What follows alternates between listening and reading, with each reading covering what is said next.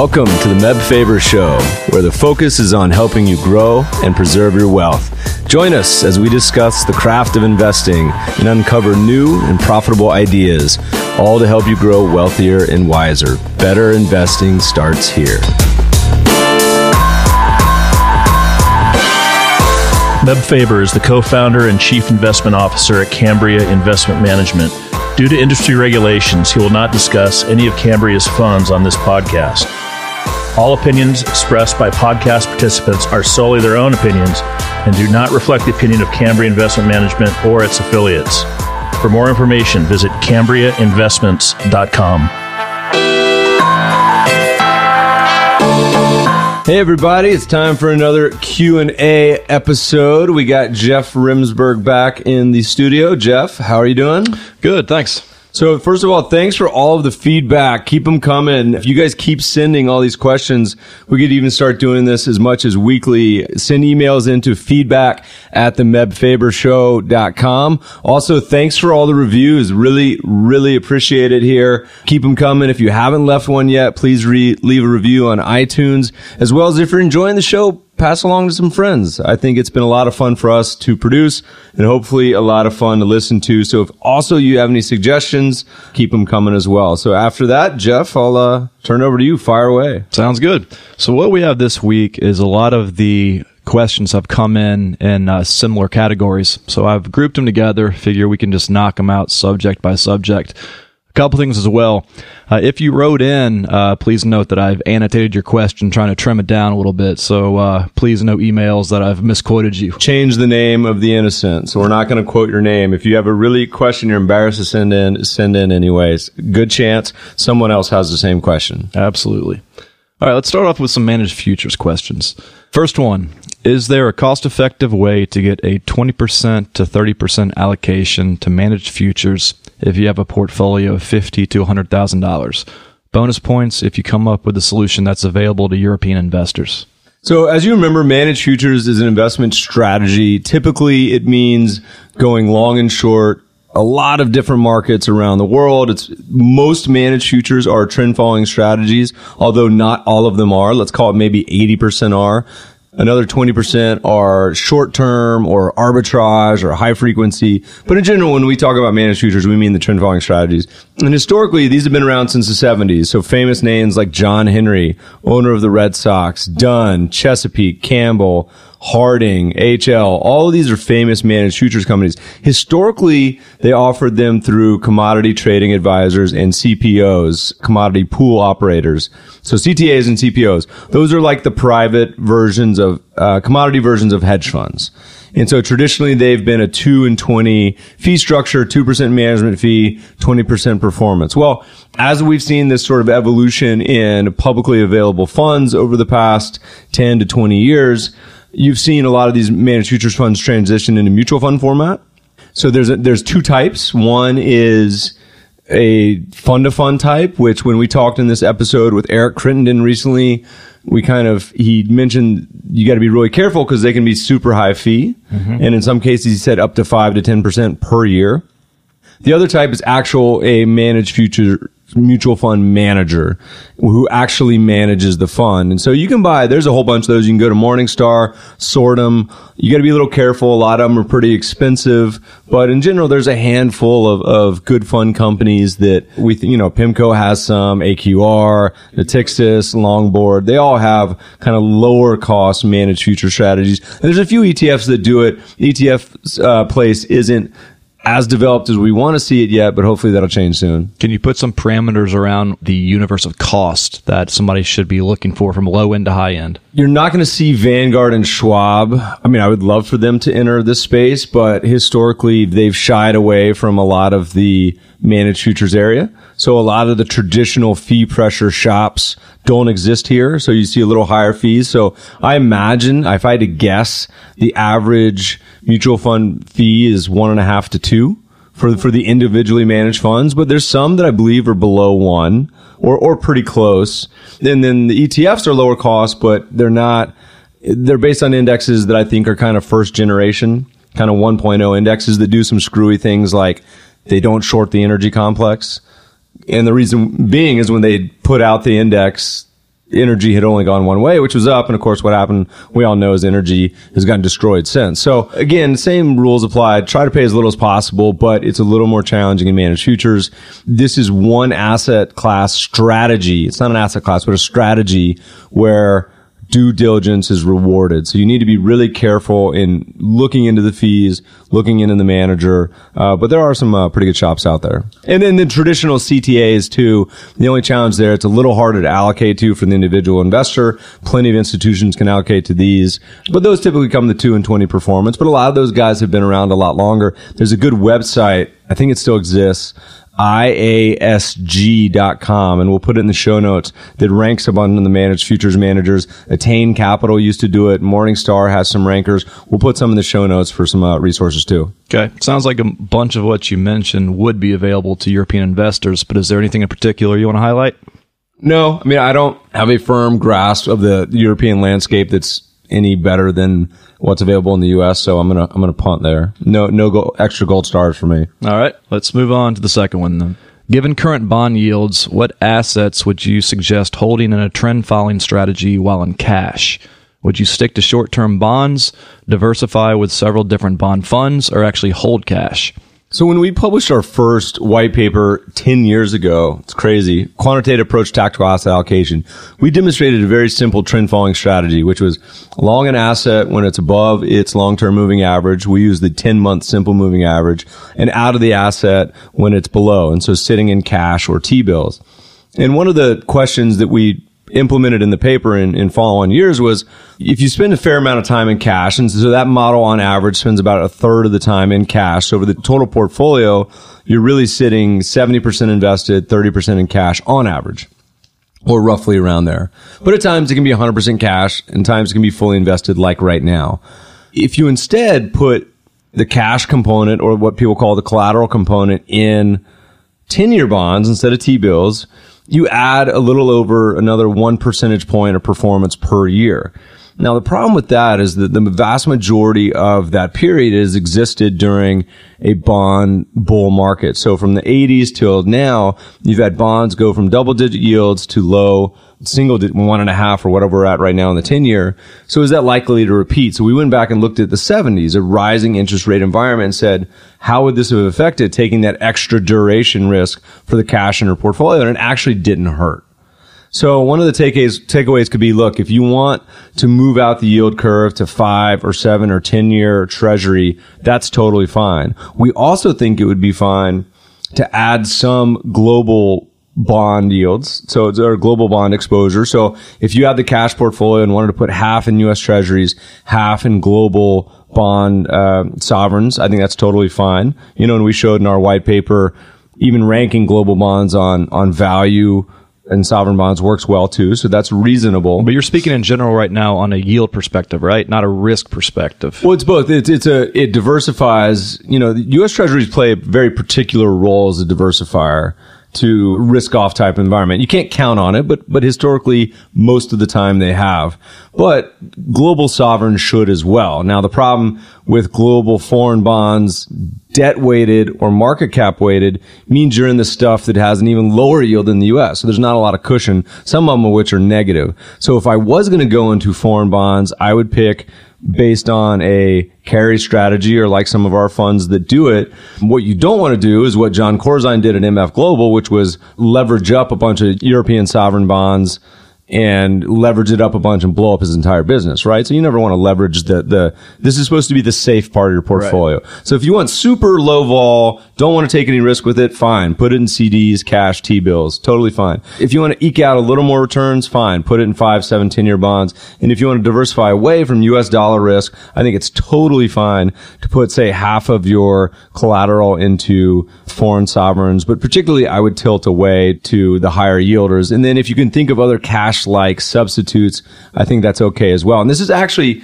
real quick. If you look at the, uh, managed futures, for example, historical returns, the collateral, and this is a little different because it's futures. You're using uh, most of the accounts it's in cash or T bills, and then you go buy futures, and you only need to post about five or ten percent of the overall account value as margin for these futures. Most of the account sits in cash. Well, managed futures is a strategy. It's something like half the historical return is that collateral yield. And a lot of people don't know that.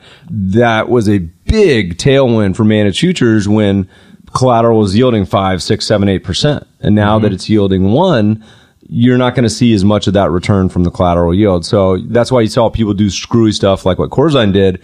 But in general, our default is you want to take as little risk as you can with the, the safe part of the portfolio. Well, there's that growing percentage of people who are afraid about the 10 year market rolling over. Do you share that concern at all? Would that steer you closer to uh, straight up cash? I mean, who, look, who knows with bond yields? You never know. I mean, the U.S. is one of the higher yielding developed countries, which is kind of amazing at one and a half or whatever it is. But if you look at Japan, for example, number two economy in the world, when they cross below 2% yield, I think it was in, I'm going to blank on this, 97 maybe. It hasn't gone back above since. You know, so is the U.S. our most global developed nations in for a period of 10, 20 years of just low interest rate environment? I mean, that wouldn't surprise me. It wouldn't shock me. It just happened in Japan. You know, the answer to trying to predict interest rates, I, I think is, is foolhardy, but rather say, look, if you're more worried about volatility, just go low vol, buy T-bills, and that's fine, or five year, whatever. You could always add some sovereigns as well in in, uh, in foreign countries. All right, to wrap this one up, what specifically would you personally choose? I would do a mix. I would do, say, mid yield curve treasuries. So maybe seven year treasuries. And then I would add a certain percent on sovereign high yield bonds, but I would not take that over 50%. All I'd right. keep it below 50. All right, let's go to the next one. I've been thinking about allocation to a trend following ETF. What about the increased fees from the increased turnover? I haven't found a way to measure that. So you can scratch the word trend following from that and just say any strategies. Traditionally, obviously, strategies with lower turnover have lower transaction costs. You know, a buy and hold strategy that never rebalances isn't going to have any transaction costs. A strategy doesn't matter if it's trend following, if it's if it's equity screening, if it's a bond portfolio, if it's a portfolio that base, you know, trades based on the calendar, doesn't matter. All that matters is the turnover and the liquidity in those markets. And so markets that are highly liquid, US large cap stocks, futures markets have very low friction costs. Markets that are not that liquid, say, trading stocks in Colombia or uh, foreign corporate bonds or even U.S. corporate bonds that often on any given day don't even trade, those markets are going to have more friction. So whereas trading, you know, U.S. large caps, every time you make a round trip, that's only maybe a few basis points. Trading some of these other markets, it adds up. So it's really about what markets they're trading, trend following strategies you know, it depends on the style. You can't just say any trend following strategy. The long term trend following is going to have a lot less turnover than short term. In general, the rule is yes, lower turnover the better, but also the more liquid markets the better. But then, of course, you get into a lot less of the really big money is trafficking in the emerging markets. So there's more potential for alpha there as well. So you got to find the right balance. But yes, you have to absolutely be aware of transaction costs in any, any given market and strategy. As a percentage of your total investment, how much would you personally be willing to pay in transaction costs? I, I think it depends. You know, I mean, it's, it's more of a, how much a, or, or is it a beta replication strategy? In, the, in that case, you want to say, just, I want to replicate this asset class with as little turnover and cost as possible or is it a real alpha generator that you think is going to generate three percentage points and extra performance per year? And then you to say, okay, this was on paper. How much of that is actually being generated? And, you know, what is a reasonable amount? And then you can compare the fund returns versus say the hypothetical index. Eric Crittenden talked about this in his awesome interview where he talked about back when he was in college comparing a paper portfolio that he was tracking in real time to back tested results. And the back tested res- results were amazing.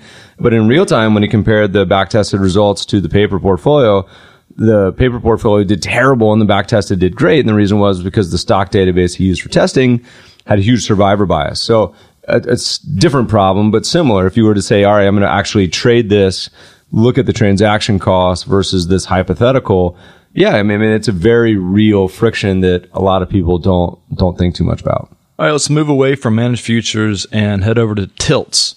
So, question number one is I struggle with how to find a way to screen for quality. I just finished listening to your podcast with Pete Mladina, and he alluded to profitability as a factor. Have you done any work on quality? Pete's was one of our most popular podcasts, and for good reason. You know, Pete's a really bright guy. If you ask any number of shops what their definition of quality is, you'll get different answers. But if you look up either O'Shaughnessy's What Works on Wall Street book, AQR's paper on Buffett, any of Wes's work at Alpha Architects, all these GMO, those guys have done a lot on quality. They all talk a lot about quality and it, it means a number of different things, but, but we'll talk about a few. So one, you can think of the actual earnings growth. So look at a stock and say, is the factor such as, is there a decrease in profitability? Are earnings decreasing year over year or three year earnings growth? Um, are there negative earning surprises instead of positive ones? Would you factor in like repurchases there since that can manipulate the EPS? We do factor it in in our models, but for pure quality, I would not. But so, but so, it, and here's another there's another tangent. So financial strength is a good one. So change in debt is a good example of financial strength or the debt ratios or how much cash flow they have relative to debt. Those are all kind of financial strength metrics. And so a company that's buying back their stock traditionally is going to have more cash. And so th- there's a lot of variables that overlap. Another one would be accruals and, and earnings quality. And then, so there's a handful of others. But you always have to ask, you know, do they, do they work? Does it matter? I mean, total debt in general, that's a change in total debt is a, is a great one. And a lot of the people use quality not as an initial screen, but as to kind of skim off the crud at the bottom. Say, hey, look, we're going to take the top quartile of our multi-factor model but we want to get get away from a few of these maybe value traps that actually are just junky companies that otherwise look like good value companies. So the, uh, you see a lot of people that do the screens. They'll include it as kind of a, a junk sweep stage of the of the screen. But you know, we, we use some of these metrics in our in our funds. Uh, we think it makes a lot of sense. It particularly makes sense when the bear markets happen because a lot of the highly levered junky companies get punished, and we haven't seen that in the last seven, eight years. So, so at some point we'll have bear market again, but who knows when. Okay. So for this listener who's looking for sort of a, a way to, to begin his, his understanding of quality, are there one or two metrics that you would point them toward that you think are more effective? I don't know that I have any favorites. I mean, in general, for me, it's avoiding the high leverage through debt. So you could do debt to equity, debt to total assets, change in debt those, those all to me are, are ones. Piotroski talks a lot about uh, these steps in his, but uh, we'll point the readers to a few books in the show notes that are these kind of quant factor screening Bibles. But of course, always start with a, one of the earliest and best, and that's what works on Wall Street. All right, next question. Do you believe that the development of smart beta, specifically the factor based smart beta ETFs, including momentum, value, low vol, etc., will that essentially kill the edge of these factors? So anytime more assets come into an asset class or strategy, if it's an arbitrageable strategy, it, it by definition really reduces the returns of that strategy. So yes, is value investing harder when there's tons of flows going into, and we've always said that flows change factors. And the good example we've been giving in the last few years is that all this money that's rushing into dividends, that's rushing into low vol has changed the attractiveness of the asset class. And now it's not that of attractive of a factor to allocate to. Is that because of flows or do you call it smart beta and arbitrage? Yeah, I think so. Uh, there's some strategies, but however, the funny thing about it is that it's not like it's a permanent thing. So for example, what's going to happen? Well, dividend stocks will do poorly for a few years or they get, they'll get crushed in the next bear market or whatever it may be. Then people will hate dividend stocks for a while and they'll be interested in only, you know, solar producing autonomous car stocks or emerging markets will come back into favor and everyone will rush into you know, investing in whatever the next version of the BRICs or commodities or whatever it may be. So rinse repeat. So it'll get to the point where value stocks or dividend stocks get out of favor for five, ten years. And then all of a sudden it's a great time to be buying those again. And so yes, money washing in and out of any strategy. I think will it in Arnott's been talking a lot about this. Cliff Asness has been talking a lot about this on changing the, the attractiveness of any given strategy but a lot of these underlying factors, I think they're timeless and universal over 50, 100 years. So if you were to bet on them for the next 50 years, it's going to work, but there's going to be absolutely various periods where any asset class or any strategy looks wonderful or terrible. And what we've seen from all the behavioral research, people chase the returns, be buying these strategies at the worst possible time, the way we think about dividends and low vol right now.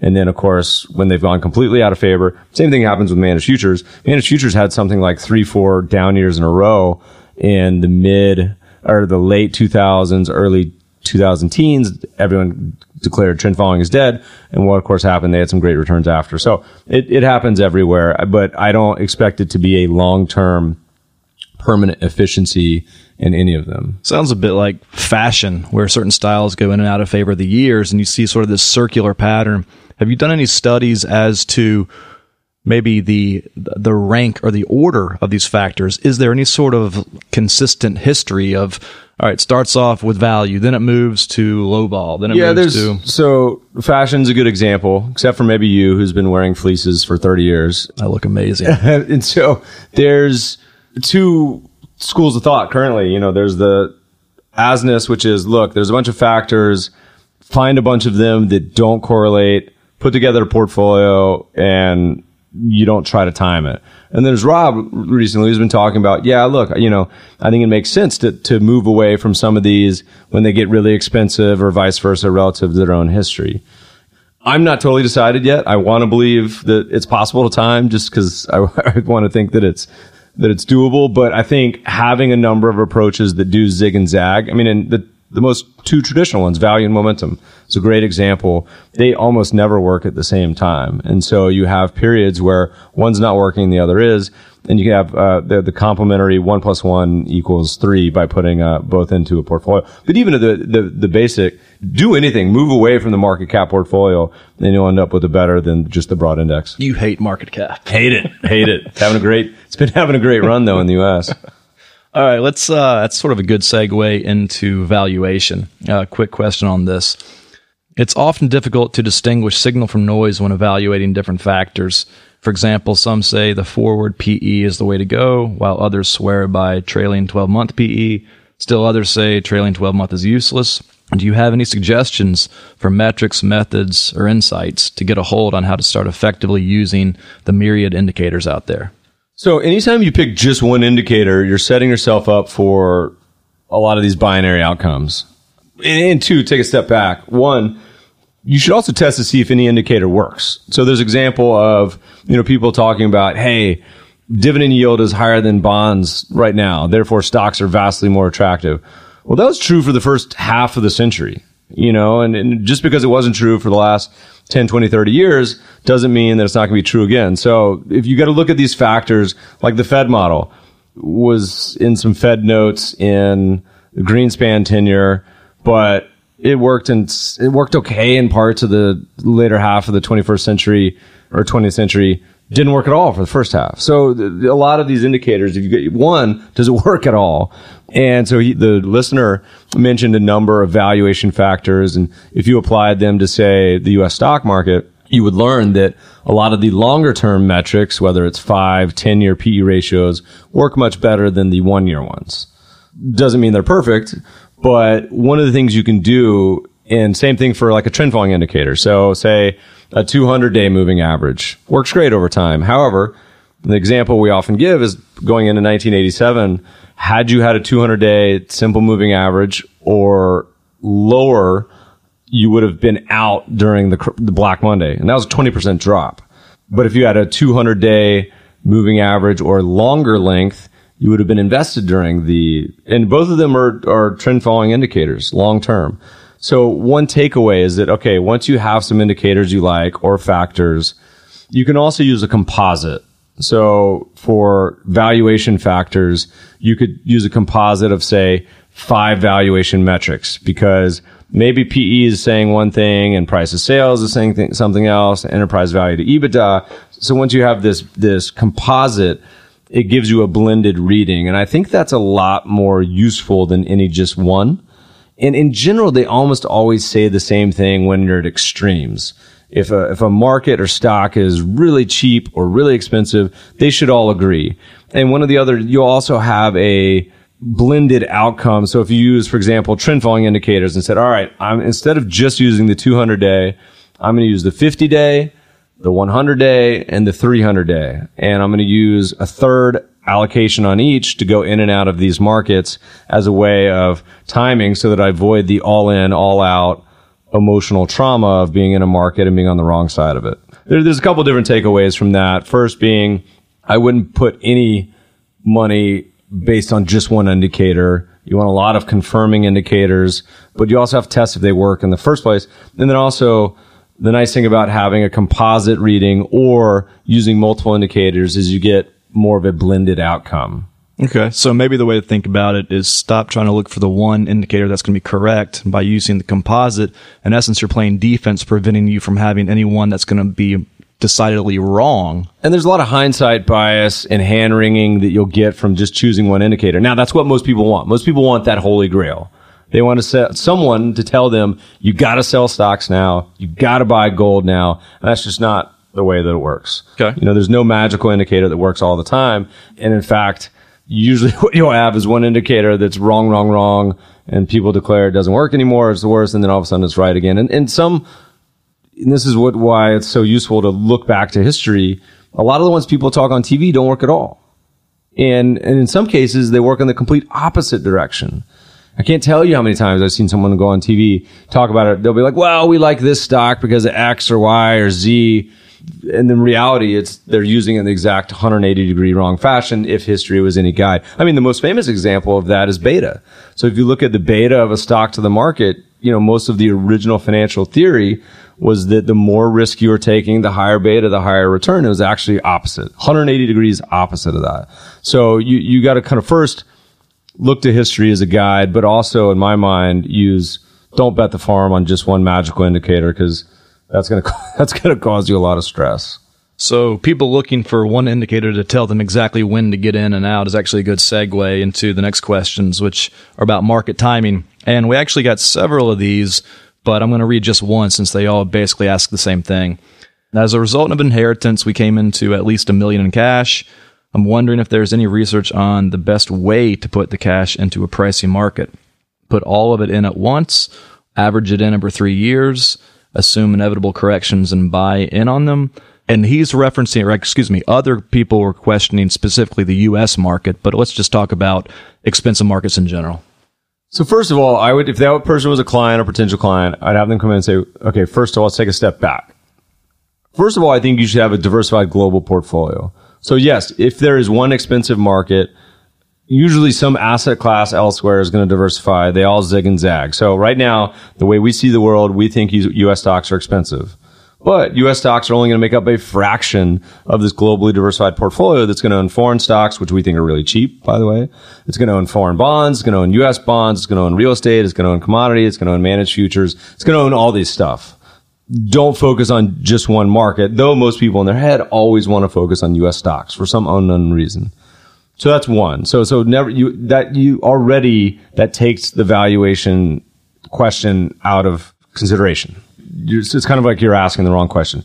However, there's two other questions embedded in this. One is, all right, we got this lump sum of money.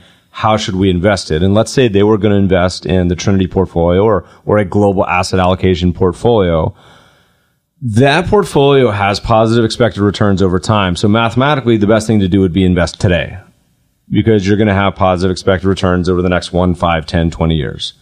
However, and I tell almost everyone we talk to, I say, look, you want to avoid, and we mentioned this a minute ago, the hindsight emotional trauma of putting in this inheritance and one of the markets or some of them tanking in the next three months and you, you having a 20% drawdown, which will happen in any asset allocation portfolio. You're going to lose 20, 25% at some point. Okay. So if you went all in and that happened in the next three months, what's going to happen? That client's going to sell everything. They're going to go find another advisor. Well, they'll sit on it for a year, then they'll go find another advisor, rinse, repeat. Okay. So another thing you could do is say, okay, look, here's my policy portfolio. I want to avoid the headache of whatever trauma of stress of my sister harassing me that I've invested this and it's gone terrible. So I'm going to implement it in dollar cost average in over the next year or two years or five years or decade depending on your time frame and to me that's a completely reasonable thing to do mathematically it is not the best thing to do You could also have some things in place where you say, look, we're going to implement this. We're going to keep 50% in cash and we're going to put some in. I mean, wh- whatever the rules may be, set them and then just kind of be done with it. What, what you want to avoid is the looking over your shoulder and say, man, I wish I shoulda, coulda, woulda done this. Or wow, we, we sh- shouldn't have done this. And so dollar cost averaging helps to spread that out. The last part of that question, which I don't really want to answer, but people ask so much is that, all right, if I have to invest in one market, and I don't know why you ever would, but if I have to invest in US stocks and I know that they're on the expensive side, what should I do? And we're going to ignore all the other things I just said, which is the good advice portion. But if you had to invest in US stocks, I would say the same things I always do. I say, look, lower your expectations. So we think US stocks will do 4% maybe over the next decade. Two, try to come up with an investing approach that adds a benefit over market cap investing. So whether that's our favorite shareholder yield or any other combinations of value, momentum, quality, et cetera, that we think will be better. Or you could even try to do some long short approaches or add some trend following approaches. All those things are better probably than just a straight up buy and hold of the market cap index. But what you want to avoid doing is, is that timing. You know, I'm going to sit in cash, but I'm going to wait for the dip.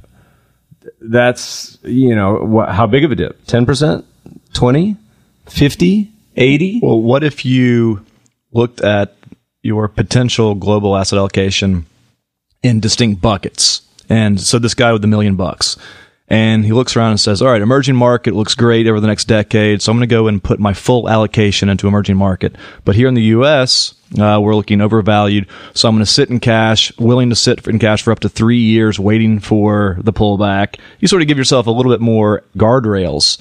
We've had a perfect example of that. Rewind three years. Person that does this would have then sat out a three year run in U.S. stocks. So they weren't cheap then. They've gone up for three years. Was that based upon Shiller? Yeah, but on any valuation metric. Yeah. There's no way you could have said they're cheap you know, you don't, they're not a bubble and they're not crazy expensive, but they're on the expensive side. And rest of the world is cheaper. There's no question in my mind. So had you said that three years ago, what's happened? You would have been invested in emerging markets that have gone down three years in a row. Same thing with commodities. You would have sat out U.S. stocks going up. First of all, that guy would have done that for a year and then quit. You know, or two years, forget about three. Absolutely. And then what's happened this year, of course, emerging markets are ripping, commodities are doing well um, some commodities are doing well. U.S. stocks are doing okay, but not as not as great performance as foreign stocks. The whole key in my mind is having a policy portfolio to stick with, and, and a blended asset allocation is a great first step. Then the Trinity portfolio, the same thing. We said you can add tilts like value and momentum. You can add a trend following exposure, which is a big one. You know, so look, if you're uncomfortable and you have some in buy and hold, add some to trend, which should be doing something totally different a lot of the time. And that's a good portfolio, but then we stick with it. Uh, this kind of desire to to predict the future and be able to guess when markets are going to be going up and going down. That's just not the way it works. Remind me again what the uh, net expected return is for the global asset allocation. Historically, if you, you look at all of the asset allocations in our book, Global Asset Allocation, you can get a free copy at freebook.mebfaber.com the real returns net of inflation is in that four to six band for all of those. No, they don't include tilts. They don't include trend following. That's just buy and hold global asset allocation. And if you remember, stocks historical return is five around the world. Bonds is one and a half and bills is a half. So we, it's actually four and a half, one and a half, half. We round it up and call it the five, two, one rule. It's easier to remember We're optimists. U.S. stocks were six and a half, but they were an outlier. So an asset allocation historically has been in that four to six range. And we think that's a pretty good guide for a portfolio going forward. Thing is, there's not that much inflation around the world right now. So expected returns, take that four to six percent, add a percent, maybe two of inflation, and you end up with a lot more muted returns than the historical returns that I think a lot of people are looking for. But adding some of those tilts and adding trend following, I think can actually help uh, as well. Seems like a lot of this could be addressed simply by people adjusting their expectations some in terms of longer term returns. Yeah, but it's tough because it there's a lot of other things that come into play. So example, your advisor's fees and mutual fund fees. So advisor average 1%, mutual fund average 1.25. That's no big deal when markets return 10%, 15% a year. You're going to only, you're skimming off a tiny bit. If a market returns, if you're expecting them to return 3% a year, that's, you know, each of those fees is a third of the fee, uh, a third of the return. So there's a lot of unintended. So even if you do have lower expectations, there's a lot of behavioral changes that start to happen and people think in nominal terms, not real returns. And that's unfortunate because they should think in real returns, but it's a lot harder. How many investment books are written with real returns? I can count them probably on a few hands, but uh, you know, comparing a return of 10% in the 70s when inflation was 8% to a return in the 20 teens when inflation is essentially almost zero is, is totally different. All right, so it sounds like basically you're telling this guy to put his money in and just uh, let long-term returns do their thing. Well, come up, come up with a policy portfolio that you're comfortable with. I don't care if that's CDs. I don't care if you put your money in whatever it may be. But it's whatever you can sleep at night and what works for you. For me, I mentioned many times it's similar to the Trinity portfolio, half in a global uh, market cap portfolio that invests in all global assets, tilts towards value and momentum, and the other half in trend following strategies. And that for me is sort of my perfect allocation. But uh, for a lot of people, it, it's 60 40 and forget about it. So let's move on now. We have a, uh, a hodgepodge of random questions. First one is uh, Should your primary residence count towards your asset allocation and portfolio? In my case, I have looked at the correlation between my house price in San Francisco and the S&P 500 and found the correlation to be over 90%. One of the beliefs that most investors adhere to that is wrong is that real estate is a good investment in in your house in housing. I don't mean this specifically. So someone just pulled their hair out and probably crashed their car listening to this. so obviously real estate's local. Obviously, if you pick a really cheap house and fix it up and, you know, have a lot of domain knowledge. I'm not talking to you.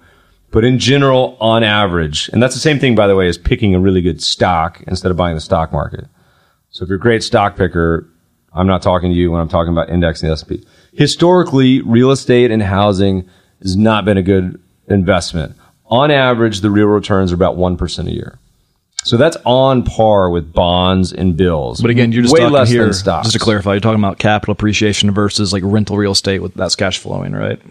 Correct. So REITs, for example, maybe are are a blend of equities and bonds. It looks more like a 60-40.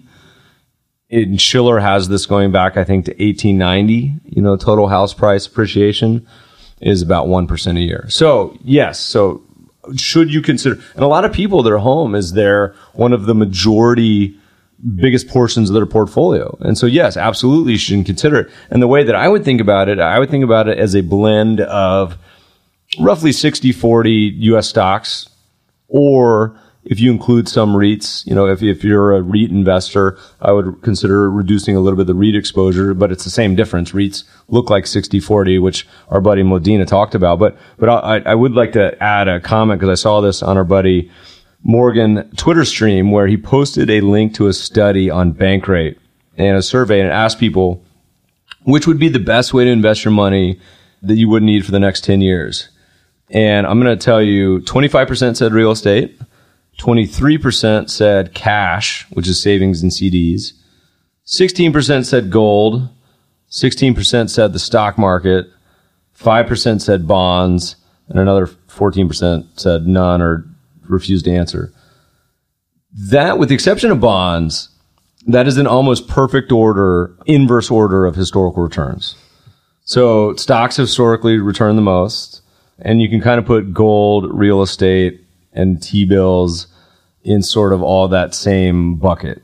You know, they're not historically, they've not been great investment. They're not bad. I mean, it's not a bad investment. I mean, real estate, 1% a year is positive. And if you can certainly add value to that equation by having some uh, domain knowledge, plus it's a huge pain in the ass.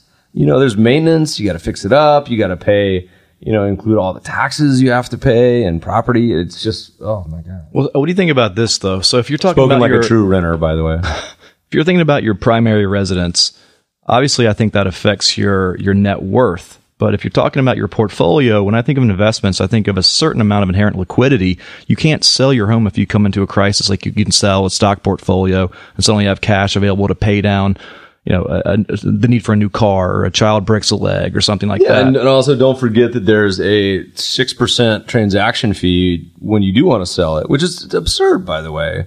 Still, that that hasn't been arbitraged away by by the internet, and it's also absurd to me. I've never understood why housing price insurance hasn't taken hold.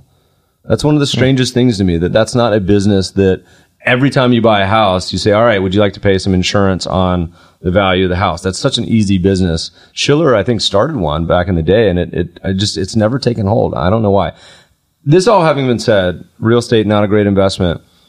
Jason Zweig has a wonderful article we'll link to. I don't remember the name of it, but it's basically like, look, the vast majority of the benefit of a house is not the financial returns. It's the emotional attachment to that house or really that home. So whether it's, you know, your family growing up or having, you know, a home base that you get very emotionally attached to and memories. And th- that's, that's what's important there. It's not the investment side of it. So yes, should you be smart about it? Of course. Don't do something really stupid. And I think, well, what's the average?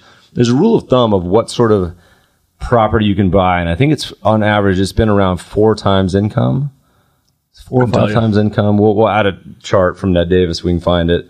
Uh, that, that lists it historically. And this also shows you when you have the distortions of 2006, 2007, where all of these indicators went totally just bananas saying, um, the appreciation of the past 10, 20 years is totally abnormal. All these people reaching to buy stuff they can't afford. And the flip side happened after the crash. But it seems to be back, at least here in LA, back into a crazy town again with the, uh, with the prices. Okay, let's uh, let's move on to the next one. Uh, I'm sure this is an elementary question. What do you mean by rebalancing taxable accounts by cash flows? So let's say you have a global portfolio, Trinity portfolio, whatever it may be. Typically, people rebalance it once a year just to keep it in line. So let's say you had a 60 40, 60% stocks, 40% bonds. You know, stocks go up a ton, bonds go down. You rebalance in the next year to keep it in line with the percentages you're targeting. And that's fine in a tax exempt account. And we even say you could rebalance it every two, three, four years. It doesn't really matter as long as you rebalance it at some point. But once a year is fine because it's a it's a nice time frame to kind of review your investments. Two is that if you're in a taxable account, you got to be careful because every time you make a transaction, it creates potential taxable events. So, yes, you should still rebalance it back to targets yearly, but try to be tax efficient about it. So, you know, if you have, so let's say you just got a big bonus and you want to invest it. Well, you should put it in the asset classes that are farthest from the their tolerance band. So if your 60% in stocks has gone down to 50, you would add it to stocks. And the opposite is true. If you're going to go buy a car or a house, you want to take it out of your investment account. You want to take it out of the areas that'll help you get back to that target. So if stocks have gone up to 80%, you'll want to sell the stock portion. Now, of course, you want to do that tax efficiently. So for example, if you're going to be adding it to the one that's dropped a bunch, maybe you'll sell your S&P ETF and then buy a related total market or Cam, you know Cambria ETF, hopefully, um, to replace it. And so you'll take the loss and then invest it and get it back up to, to target. How do you blend that idea with sort of momentum in that if if an asset class is rising, you don't want to get out of it. You want to let it keep rising. You want to let it do its thing, make you money. Seems like you're sort of cutting off your nose to spite your face if you're selling an appreciating asset to rebalance into an, an asset class that's not doing very well. Never, never heard that phrase before. I don't even know if it makes any sense. What? Um, cut off your nose. To spite your face? Yeah. Is that something people say? Well, you're just out of touch, Meb. Yeah, but, but so like, you know, all of our trend following studies, we also include rebalancing as well or not. And again, it shows that rebalancing makes sense as long as you do it sometime because other, otherwise things get way out of whack. So a traditional 60-40, if you just let it drift, eventually it's going to end up almost totally in stocks because stocks have returned more in the U.S. Now, by the way, this is a great example. I was reading a Ned Davis piece this morning. Japanese stocks over since 1985. So that's going on 20 plus years. No, 30. 30 years. Japanese stocks since 1985 have returned 2.5% total. So that includes dividends Japanese bonds, 4.2%. But this is total, not per Total return Total. per year. Okay. Just making sure. Total return per year. When I, when you say total return, I mean including dividends. Um, sorry. Annualized total return, two and a half percent stocks, 4.2% bonds. That's incredible. You know, most people think stocks for the long run, right? That stocks, that's 30 years that stocks have not outperformed bonds. And Canada, our, our Maple Leaf buddies, was just up in Calgary. Canadian stocks and bonds, same return over the past 30 years. I mean, it goes back to the other question. If you're trying to wait and time markets perfectly, forget it. Just put your money in a balanced global portfolio. Agreed. I agreed. I like that. Okay, so back to the rebalancing. Look, rebalancing, you just do it at some point. Doesn't really matter when. Be smart about it, tax efficient about it. There's a lot of automated services that can do it for you nowadays. You don't have to worry about it, but be uh, certainly mindful of the tax versus tax exempt. Okay. Uh, two more questions and we'll wrap it up. Um, second to last. Regarding shareholder yield, our firm is dividend oriented. Many clients like dividends and the regular cash flow. But if we begin by filtering down to only those companies that are in the top 20 to 25% of shareholder yielders, then looked only at those that pay a dividend, would that make sense? I understand that this is not a pure play way to apply your strategy, but will we miss a lot by attempting to implement it in this manner? First, I think it's fine. Second, shareholder yield, by the way, is is combining dividends paid out as well as net stock buybacks. So buybacks minus issuance. And we're a little different. We also include debt pay down as one of the few shops that do that. But but shareholder yield in general, dividends and buybacks. So once you get to the top quartile, which is what he talk, talking about, or quintile, which is top 20%, or decile, which is top 10%, then yes, can you add some value? So once you're there, that's already fine. And then just selecting dividends, I think is okay. But more importantly, what I would do is tilt towards value. So if you look in that shareholder yield quartile box and then chop that up into a further quartile or whatever it may be, quintile, and there's some good studies we'll post to the uh, show notes. It shows that if you pick the best shareholder yield and the best value, does much better than the best shareholder yield and worse valuations. So I would certainly use value as a filter. We talked about value composites and using multiple value indicators, but also momentum and quality. All three of those are great factor groups to use once you've already determined the top shareholder yield quartile. I mean, dividends, look, I think that's fine. And certainly think that's better than dividends alone. So you're, you're making one step in the right direction, but I would also think about considering value and potentially quality and momentum as well. Okay. Sounds like he might also want to remind his clients about the uh, tax ramifications of uh, the dividends versus buybacks. Yep. Yeah. We talked about this on a post. I forget what it's called, but it's something like the least popular post we're ever going to write. But it was about, you know, dividends you're always having to pay taxes every time you get a check. Whereas for other methods of avoiding dividend stocks and potentially focusing on capital gains, um, for a taxable investor, can be a lot more tax efficient than uh, than dividends alone. Okay. Last question. It's from an Italian investor who uh, seems a little scared about currency risk. He writes, uh, as a European investor, it's hard for me to stick with a strategy that invests most of the time in U.S. dollar based assets. But at the same time, if I had indulged in home country bias over the last five to 10 years, the yield would have been disappointing. Can you suggest some theoretical or practical considerations that can aid a foreign investor? I love Italy. Italian stocks have been a big laggard this year. They're, they're definitely cheap. Greece, Greece and Italian stocks just can't seem to get their act together. Look, I mean, we've said this many times. It doesn't matter where you live. You want to be global. And it's particularly important in smaller countries. So yes, even in the U.S., we say half your assets should be outside the U.S. in foreign markets. In the smaller you go for countries, you, you know, you want to have a bigger global, global exposure. And so not just having exposure to your home country stocks and bonds and currency, but also global becomes even more important in a country like Italy, who I'm guessing is what, 5% of world GDP? You know, is, is, it's almost entirely global and you know it, it's it's hard to do personality wise, but you, you really want to think in terms of a global allocation because you're going to end up with a much better possible outcome, I think, than just picking one country or being majority dominated in your own currency and country. I'm not sure if this is what he was asking. I might be reading into it more, but I kind of took from this a question about if I live in a country that has a great deal more currency fluctuation than the US dollar against the US dollar, what base currency should I use for my investments? I mean, that seems to add another complication to things. Well, his base is always going to be euro because he's in, he's in Italy. I was getting ready to say the lira. It's been a while. Um, it's going to be euro because he's in Italy, right? And that's his home country currency. But you want exposure to foreign currencies. Ask anyone in Brazil or Russia or elsewhere who's seen the currencies in recent years just get crushed, right? If you're in Venezuela and you have all of your assets in Venezuela, well, tough darts. You know, I mean, you just had your currencies just been getting destroyed. And so, uh, you want to have a global currency and global exposure. So a lot of your assets and foreign stock exposure is a great way to do it. Foreign bonds have a certain percentage. In his case, what's the right answer? I don't know. Half, two thirds, three quarters, four fifths. I think that's totally reasonable.